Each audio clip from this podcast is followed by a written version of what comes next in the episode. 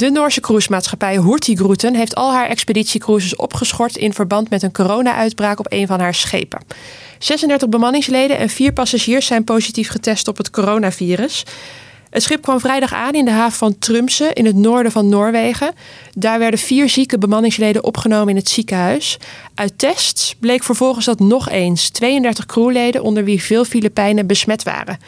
De bemanning moest vanzelfsprekend in quarantaine op het schip, maar de 178 passagiers waren al van boord gegaan. De Noorse gezondheidsautoriteiten zijn een contactonderzoek gestart en hebben de passagiers het advies gegeven in zelfisolatie te blijven in afwachting van hun testuitslag. Meer dan 300 gedetineerden zijn maandag ontsnapt na een aanval van IS op een Afghaanse gevangenis. Het doel van de terroristen was om de gevangenen te bevrijden. De bestorming op de gevangenis in de Oost-Afghaanse stad Jalalabad begon zondagavond. Ruim duizend van de circa 1800 gevangenen gebruikten het moment om het hazenpad te kiezen. De meeste gedetineerden konden desondanks weer worden ingerekend.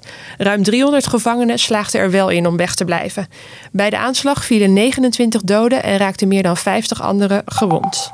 Voormalig paus Benedictus XVI is ernstig ziek geworden. De 93-jarige Duitser zou veel last hebben van wondroos, een ontsteking van de huid. De biograaf van de paus zegt tegen een Duitse krant dat de paus emeritus erg kwetsbaar is. Zijn stem is momenteel nauwelijks hoorbaar, aldus de biograaf.